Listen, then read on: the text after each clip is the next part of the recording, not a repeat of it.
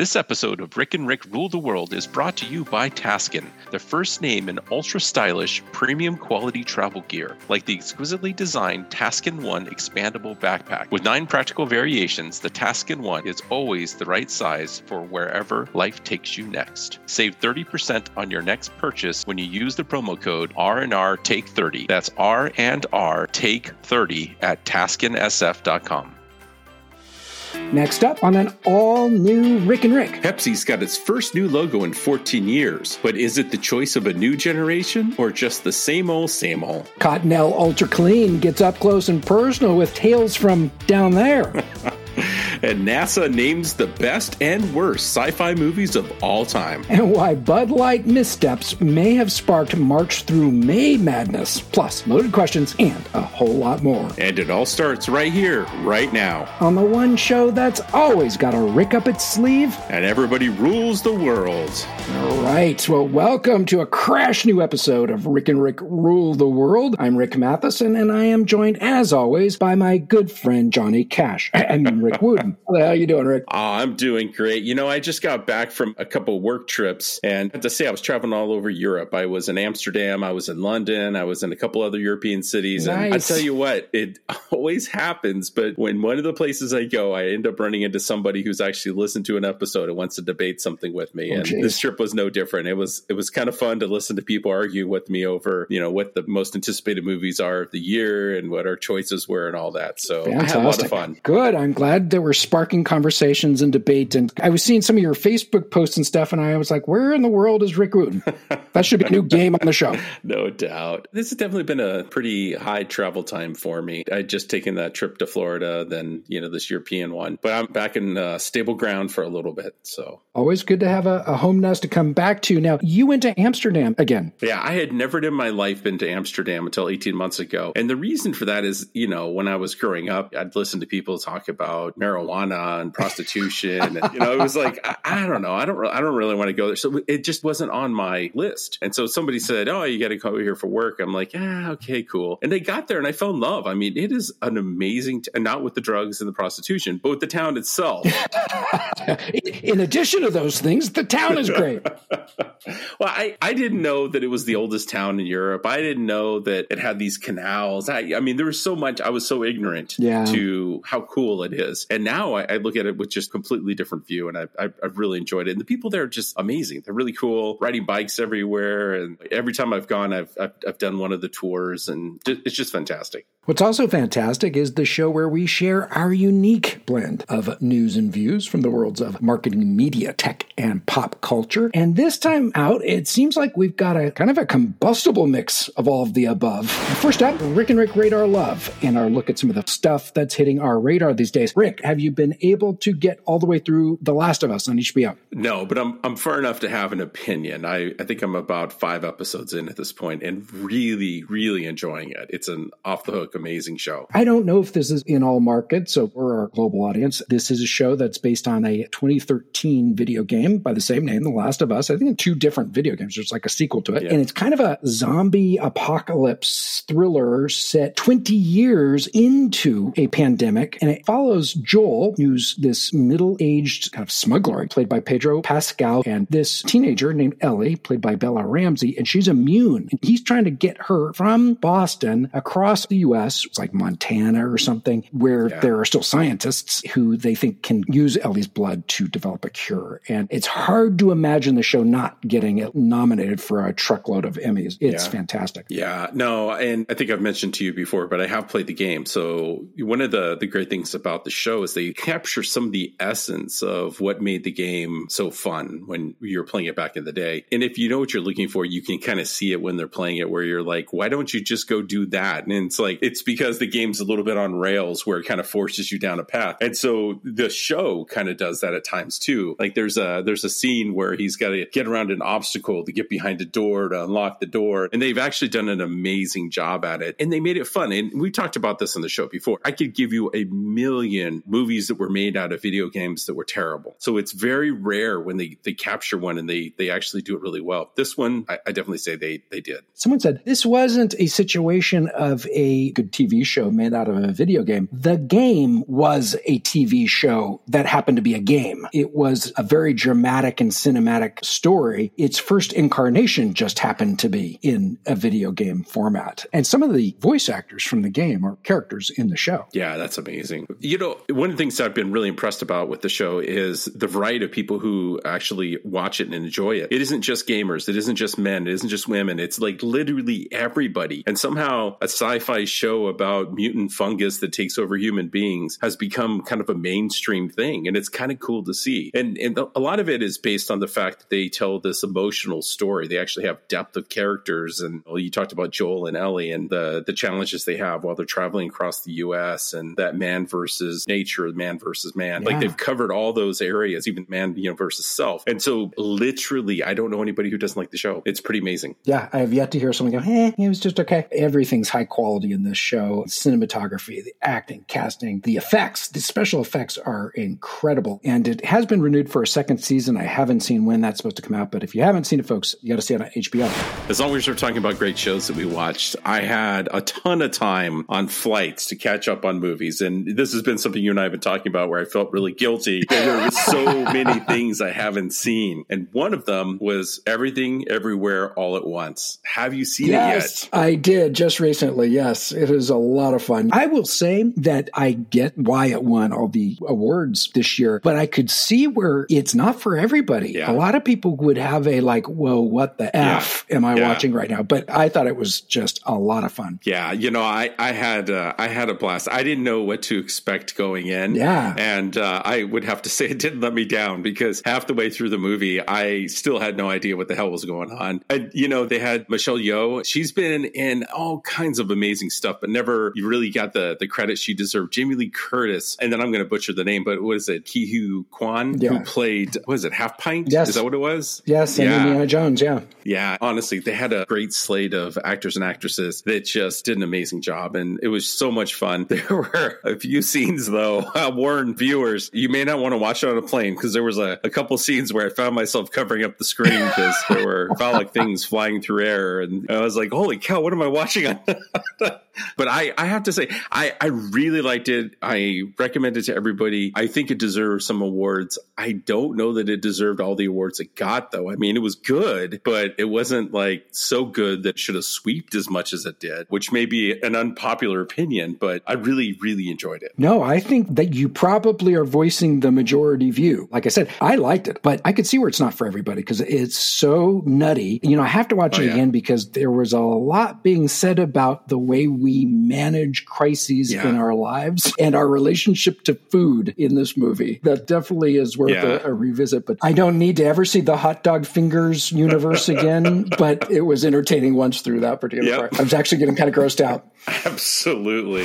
Next up, NASA's list of best and worst sci fi movies of all time. It will be interesting to see in a future list of best and worst sci fi movies from NASA whether Everything Everywhere All at Once will make the list. But you sent over a piece where NASA did rate their best and worst sci fi movies ever. And this was interesting, Rick. I don't know if you noticed this, but the article's dated January 6, 2011. What? So it's a little bit dated. Oh, that's interesting. Yeah. But what's really interesting as I went through this is obviously there's nothing beyond 2011 on the best and worst of, but leading up to that point, among the worst, they rated 2012, which, come on, that was terrible. That was terrible. Yeah. The Core, I'm not sure I've ever seen. I have. It's terrible. Armageddon, which I wouldn't call that horrible. It was just a popcorn movie. But but it's one that I saw once and I'm fine with that. Volcano from 1997, I have no recollection of. Yeah, it was no good. I, I think I saw it on the Sci Fi Channel. Okay. Chain Reaction, 1996, Keanu Reeves. Government plot to prevent the spread of some kind of technology. Yeah, but here's my, my problem. I love Keanu, and I don't remember this one. And so if it really is that bad, I can pretend it didn't happen. Yeah, I think he'd agree with you. and then The Sixth Day, sadly, I do remember that one, and it really was awful. No. Now, this last one, What the Bleep Do We Know, 2004, I have never heard of. I have no idea what the. Anyway, yeah. The Best, Gattaca, 1997. Yes, very good yeah. movie. Contact, 1997. I think I had that as one of my favorite. I think you did. Metropolis, I feel like that's just putting in a classic. The Day oh, the yeah. Earth Stood Still, 1951. I'm sure I've seen it. I don't have any recollection of it. I, have seen it and it's really good. Okay. And then Woman in the Moon from 1929. Not familiar with. I don't think I've seen that one either. Things from Another World, Jurassic Park, 1993. Hey, I would not have thought that that would make the best of from NASA, but apparently yep. it did. Now, here's what's interesting, Rick. So I went through this list and then I said, well, what's come out since then that would make either side of this the worst or best? So I went to Tech Radar and it has more recent list. Their best list includes, for instance, Arrival from 2016 at number 12, and that's it. Oh, interesting. So from 2011 through 2022, no recent movies were put on that list of best sci-fi movies of all time. And a slacker piece on the worst sci-fi movies of all time. It's loaded with more recent movies, including the Emoji movie from 2017, which I'm sure it was awful. Andron from 2015, I've never heard of. Left Behind, the first movie from 2014. I think I saw it. Yeah, it was awful. Future World from 2018. Do you remember Future Future World coming out in 2018? I have no recollection of that. No, actually, I don't. And then Cosmic Sin, never heard of, from 2021. They're all in the 10 worst sci fi movies of all time. So I was trying to think, what is a movie that's recent that I would put to the best of list? I did think about everything all at once. Yeah. I don't know if I would put it up there, but maybe. What else? Oh, I would maybe say Tenet. I don't know if it's the best of all time, but that's a more recent sci fi movie that I, I, thought was yeah. quite good. But I was sitting there going, huh, I'm not immediately thinking of any. Yeah, yeah. Let me let me think about that for a second. I, I do have to say there's a few in my mind that I was surprised isn't on this list, even given the date. So, like as an example, Blade Runner's not on there. Like I would have thought for sure Blade Runner or The Matrix would would have made the list. Yeah. Or Interstellar in 2014. Yeah. Now is that best of? It's certainly best of of last 10 years, but I don't know if I'd put it on the list. We we should do another one of those lists coming up. I think I think it's time. All right, listeners. Well, we'd love to hear your point of view on best and worst sci-fi movies of all time. We'll be right back after the short break. Hey, Rick and Rick Nation, don't forget to check out our website at rickandrick.com. It's double the Rick in just one click at rickandrick.com. And welcome back to Rick and Rick Rule the World with Rick Matheson and Rick Wootten. And it's time for the good, the bad, and the marketing. Starting with Pepsi, which has introduced its first new logo in 14 years. And surprise, surprise, Rick, the internet doesn't hate it. well, I don't either, to be honest with you. To me, it looks like the old logo most of us grew up with. Yeah, I was going to say, I think it's because old is new again. Yeah. It, uh, it definitely, I mean, everything from the font to the shape and everything else, it just, uh, like, if they didn't point out that it was a new logo, I would just think that it was kind of the old one still around. I, I wouldn't have picked up on it. Yeah, that's interesting. I wonder if that would be the case with a lot of consumers because the new logo has the bold, all caps Pepsi, and it is in the center of that circle with the red and the blue waves above and below it. And the article, it was Inc. magazine. They had the illustration of the logos through the years. And that convention is something close to what was dominant from 1950 through 1997. Right. Before they kind of shifted the Pepsi wordmark out of the sphere. Yeah. You know, it's very familiar to what we grew up with, right? I mean, yeah. it was from what, 87 to 97? Yeah. They had, you know, that same logo that you and I grew up with. So for me, it just felt really familiar. Even the font they used felt like it, but when I compare it visually, it's nothing like the old one, but it somehow has like a reminiscent feel to it. Yeah, it's an interesting typeface. I'm sure they just created it. It's not quite sans serif. It has um, dissenting counters or the spaces that you'd normally see in the middle of circles, like at the top of the P's. And then there's that interesting, I don't know if it's an upstroke or a downstroke on the I at the end, but for some reason, it's more interesting than being just sans serif. I yeah. think the old logo was sans serif or close to it, yeah. but I don't know if it's a retro feel. I don't know if that's quite right, but it's got a, more of a timelessness and some interest to it. I also just like the way it plays with the other colors in the packaging. It pops. Pardon the soda pun there. What's interesting, and it kind of validates what we were just talking about here. So this article says that Pepsi's chief design officer, Mauro Porcini, says that despite the brief on the development of this new logo, he said this is the form, something close to it, that people think of when they think of Pepsi anyway. So the brand decided it couldn't ignore that kind of insight. So instead of rejecting it, they embraced it. And yeah, it's like obvious to the point of duh. you know, here's a you know a little bit of an aside. Here's one of the things I thought was really interesting about traveling in Europe recently. In the past, when I've gone there, you know, I'm not a coffee drinker, so I'm always looking for some sort of a soft drink. Drink. And normally I have to relegate myself to Coke Light, I think is what they called it. Yeah. Coke Light's gone. Right. It's Coke Zero everywhere. And that was kind of yeah. cool. And I would say as many places had Coke Zero as regular Coke. And I, I saw the Pepsi Zero as well. So, you know, it's kind of interesting to see that they've actually adopted it, maybe even faster than we have here in the US. Yeah, maybe. Now, did they adopt putting some actual ice in your glass? and now that you say that, I don't think there was a time at which I ordered a drink and it didn't have ice in it. So maybe, oh, okay, maybe they have come around to that one. Yeah, either that or they go, oh, he's an American, fill it with ice.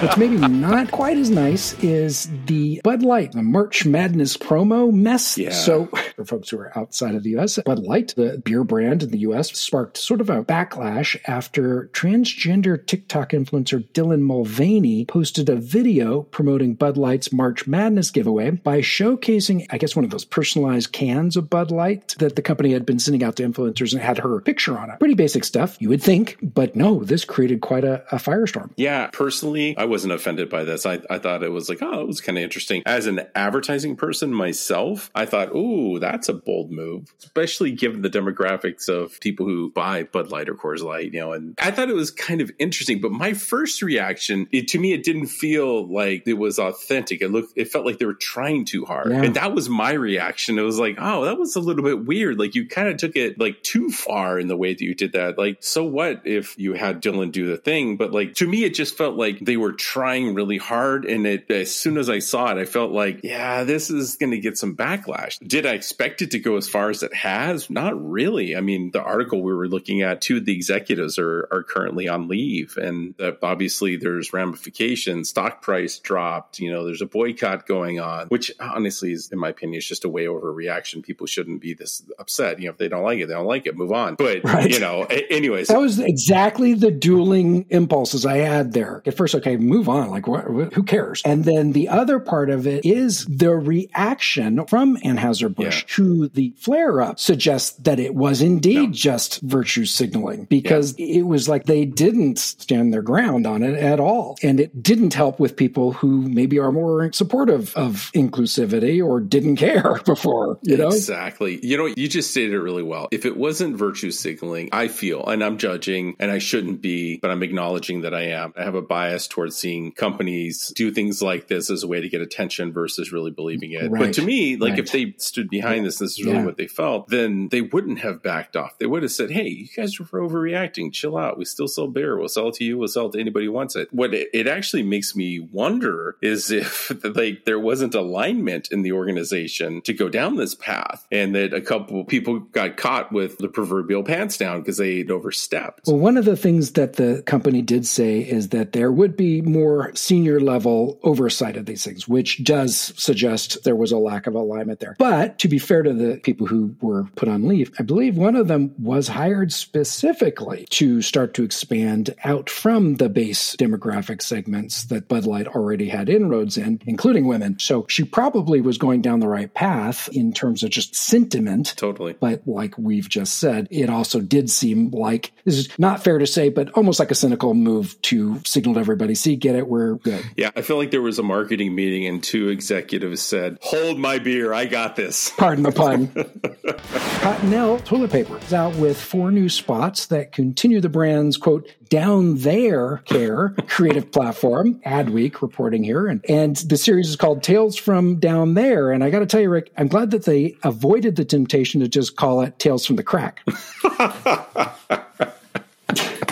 I think it would have been tempting to say that. I, I think their internal campaign name must have been that. that is too awesome. That is too awesome. You know, you know they had the meeting and we're going to call this thing Tales from the Crack. No, no, no. We're going to call it Tales from Down There. Anyway, just to give you an idea of the spots from FCB Chicago. The first spot features this long-haired, leather-clad tattoo artist, I guess, named Kelby, who stops his work and kind of turns to us, the viewers, and tells us, sometimes my down down gets as raw as an oyster bar after low tide. I'm very raw.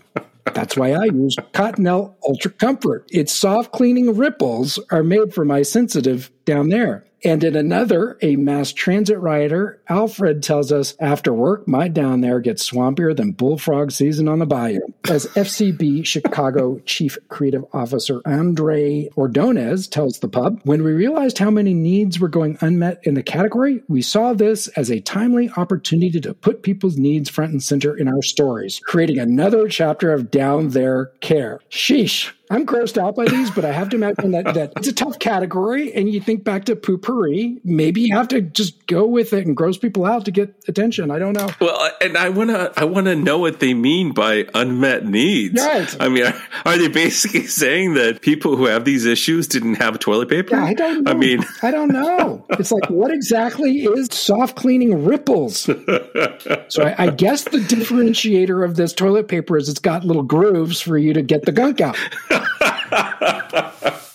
Before we leave, Rick, why don't you share where folks can find you online? Best way to get a hold of me is always on Twitter. I'm at Wootten, W O O T T E N. And how about yourself, Matheson? My handle is at Rick Matheson on Twitter. And of course, you can subscribe to us on iTunes and everywhere that you get your podcasts. And you can listen to more archived episodes or read posts about each of our shows at rickandrick.com. Until next time, stay safe, keep each other safe, and keep on coming back to the one show where everybody's name is Rick and everybody rules the world.